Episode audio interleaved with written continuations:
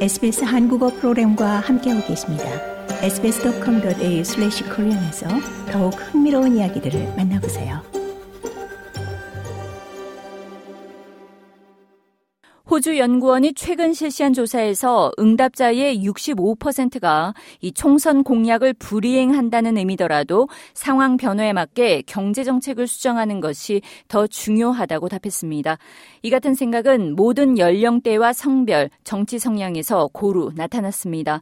해당 조사에서는 응답자의 58%가 이 알바네지 정부가 제안한 3단계 소득세 인하 조치 개정안을 통해 중저소득층에 더 큰 혜택이 돌아가 는 것을 지지하는 것으로 나타났습니다.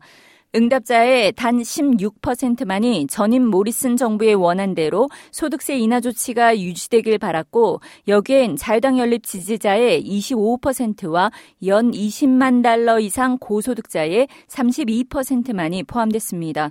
짐 찰머스 연방 재무부 장관은 3단계 소득세 인하 조치 개정안이 의회를 통과할 경우 오는 7월 1일부터 더 많은 납세자가 더 큰 혜택을 받게 될 것이라고 기대했습니다. Because of Labor's cost of living tax cut for Middle Australia, every Australian taxpayer will get a tax cut on the 1st of July. 찰머스 재무부 장관은 중산층 호주인의 생활비 압박 해소를 위한 이 노동당 정부의 감세 조치 때문에 모든 납세자가 7월 1일부터 혜택을 보게 될 것이라고 말했습니다.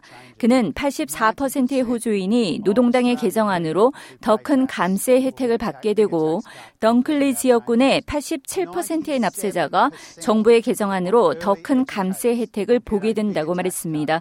이어 호주 여성의 90%와 유아 교육자의 97%가 이 연방 총리가 지난주 발표한 개정안 때문에 더 큰 감세 혜택을 받게 될 것이라고 기대했습니다.